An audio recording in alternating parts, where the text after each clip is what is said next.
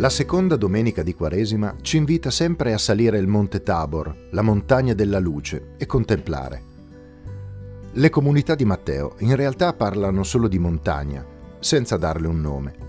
Lungo il loro Vangelo, per ben tre volte ci invitano a salire la montagna, senza specificarne il nome, come se, al solo dire montagna, i credenti sapessero già dove dirigersi. Noi purtroppo dobbiamo fermarci, leggere, pensare per comprendere, persino dare un nome alla montagna, deturpando così il loro messaggio. Le comunità di Matteo, al solo nominare montagna, sapevano dove dirigersi.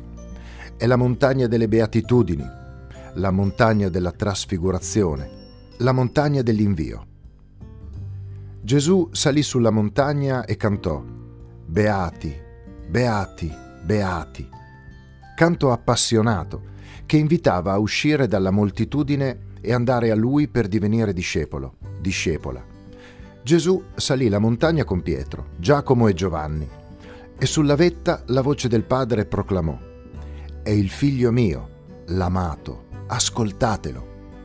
I discepoli tornarono in Galilea e si diressero alla montagna che il risorto aveva indicato loro. Ed egli affidò loro la missione, dicendo, Andate e fate mie discepole le nazioni. È la montagna della legge data a Mosè, la montagna dell'incontro con il Dio, che è libero e sempre nuovo, di Elia, la montagna dell'alleanza, ora la nostra montagna. Memoria, storie, vite della comunità di Matteo. In questa seconda domenica di Quaresima, esse ci invitano a salire con loro la montagna, a divenire Pietro, Giacomo e Giovanni, per rivivere con loro l'esperienza della luce, perché Monte Tabor significa luce, monte della luce. Notiamo che le comunità pongono il ricordo dell'evento al centro del loro Vangelo. Nel cammino di discepolato hanno testimoniato che i beati, protagonisti del canto di Gesù, erano i poveri, gli afflitti da malattie e debolezze. Gli umiliati, coloro che hanno fame e sete, sono i destinatari, il centro della sua missione. Egli li accoglie curando, consolando, restituendo la dignità, sfamando e ascoltando. Ha testimoniato che è necessario avere il cuore aperto ai miseri, essere misericordia, avere gli occhi puri e trasparenti, liberi dal desiderio di possedere, accumulare, concentrare, avere il cuore aperto per vivere l'impegno di turno di seminare e far fiorire la pace, shalom, la vita in pienezza per tutti. Ora, salendo la montagna, le comunità di Matteo ricordano tutto questo, ma ricordano anche l'ostilità degli scribi e farisei, le minacce di chi è al potere, la religione alienante. Ricordano che Gesù ha detto che chi lo vuol seguire prenda la sua croce, sarà perseguitato, come lui sarà torturato e messo a morte ricordano che è beato chi ha sete e fame di giustizia, la giustizia che cammina mano nella mano con la misericordia. Le parole di Gesù, cercate il regno dei cieli e la sua giustizia. Salire la montagna è faticoso, il respiro diventa affannoso, il cammino in salita richiede sforzo, sacrificio, concentrazione, ma quando si arriva sulla vetta e dopo un profondo respiro si solleva lo sguardo, che meraviglia. Gli occhi scrutano l'orizzonte e ne restano abbagliati. Pietro, Giacomo e Giovanni sono abbagliati dalla luce che riveste Gesù. Non una luce che nasce da fuori, ma che viene dal di dentro, che emana da Gesù. Contemplano la pienezza di vita del risorto. Ma Gesù non è solo. Ha due compagni, Mosè e Elia, in intima conversazione. Mosè, l'esperienza del Dio che scende per liberare, per condurre attraverso il deserto, per donare una legge che colloca la vita al centro, che stabilisce un'alleanza. Elia, il padre del profetismo, che abbandona il palazzo del re per mettersi alla scuola della natura, degli ultimi, che si apre alla novità del Dio presente nel soffio soave, nelle piccole cose, in chi permane fedele e difende la vita. Gesù. In lui l'antico si fa nuovo. Le promesse sono compiute. Dio scende e si identifica con l'umanità. assume la storia umana per condurla nella direzione della vita, nella pienezza del regno. Pietro, sempre primario, esclama, È bello, restiamo qui sulla vetta, faccio tre tende per voi. È così bello che noi possiamo starci a lungo. Una voce supera la sua. È mio figlio, l'amato. In lui ho posto il mio compiacimento. Ascoltatelo. E tutto attorno si fa silenzio. Il volto a terra. Alla loro paura le parole di Gesù. Non temete. Gesù ora è al loro fianco e invita. Scendiamo. È necessario ora scendere la montagna, riprendere il cammino, andare a Gerusalemme. Quaresima è salire la montagna, lasciarci condurre da Lui, in disparte e in alto, staccandoci dalla mediocrità, dalla banalità quotidiana, da una fede tiepida, dal modo d'amare meschino, dalla speranza divenuta incolore e luce che si sta spegnendo. La Quaresima è come un'impegnativa escursione in montagna, che chiede di mantenere lo sguardo fisso sul sentiero marcare il passo, respirare profondamente. Salita ardua che può scoraggiare, al punto che possiamo desiderare di fermarci a metà salita, ritornare. Bisogna perseverare per poter arrivare alla vetta e contemplare la luce che emana da Gesù trasfigurato, luce che rinnova l'incontro personale con il Maestro, rinnova il nostro innamoramento per Lui, per il suo progetto, per il regno. La gioia dell'esperienza mistica che ne deriva ci può indurre a dire con Pietro, facciamo tre tende, restiamo qui sul monte, è così bello, gratificante, mi consola. Gesù si avvicina a noi e ci sussurra, è ora di andare, ritornare sulla strada, nel cammino verso, per incontrare, per accogliere, consolare, sostenere, includere, riconoscere, ascoltare e ad amare. Una voce ci indica cosa portare con noi nella discesa. Ascoltatelo. Ascoltare Gesù, riconoscerlo nella sua parola, sentire la sua voce nei fratelli, nelle sorelle, nelle molteplici voci che incontriamo nel cammino, nelle voci dai toni nuovi che a volte sembrano ferire le nostre orecchie. Saperlo riconoscere per imparare ad ascoltare rispondere, camminare insieme. Gesù si avvicina a noi e tocca le nostre paure, tentennamenti, indecisioni e ci dice, alzati, non temere. Osa metterti in piedi, muovere i primi passi e se sei già in cammino, rendi il tuo passo più fermo. Nella difficoltà, nel conflitto, nel fracasso, nella caduta, nella gioia del cammino, egli ti dice, non temere, sono con te. Divina Ruah, ti chiediamo di essere nostra compagna, di camminare con noi per indicarci il sentiero da percorrere, rendere il nostro passo fermo nella salita, respirare con noi e sulla vetta cura i nostri occhi. Donaci di contemplare Gesù luce, rinnova il nostro innamoramento di Gesù, del Regno. Divina Rua, scendi con noi a valle, conduci i nostri passi all'incontro, educa le nostre orecchie all'ascolto, insegna alle nostre mani ad aprirsi e tendersi per curare e consolare. Abita nel nostro cuore per rivestirlo del tuo fuoco d'amore. Amen.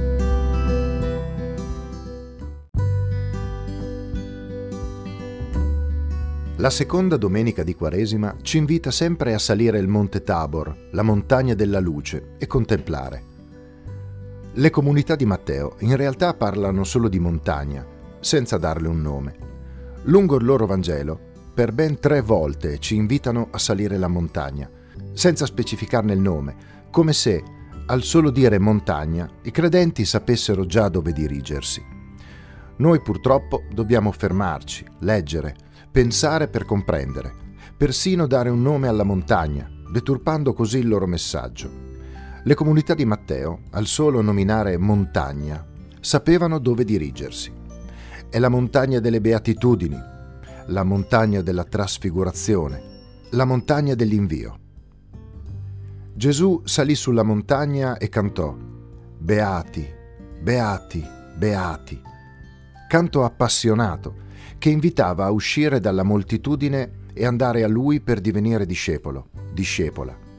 Gesù salì la montagna con Pietro, Giacomo e Giovanni e sulla vetta la voce del Padre proclamò, È il figlio mio, l'amato, ascoltatelo. I discepoli tornarono in Galilea e si diressero alla montagna che il risorto aveva indicato loro. Ed egli affidò loro la missione, dicendo, Andate e fate mie discepole le nazioni. È la montagna della legge data a Mosè, la montagna dell'incontro con il Dio, che è libero e sempre nuovo, di Elia, la montagna dell'alleanza, ora la nostra montagna. Memoria, storie, vite della comunità di Matteo.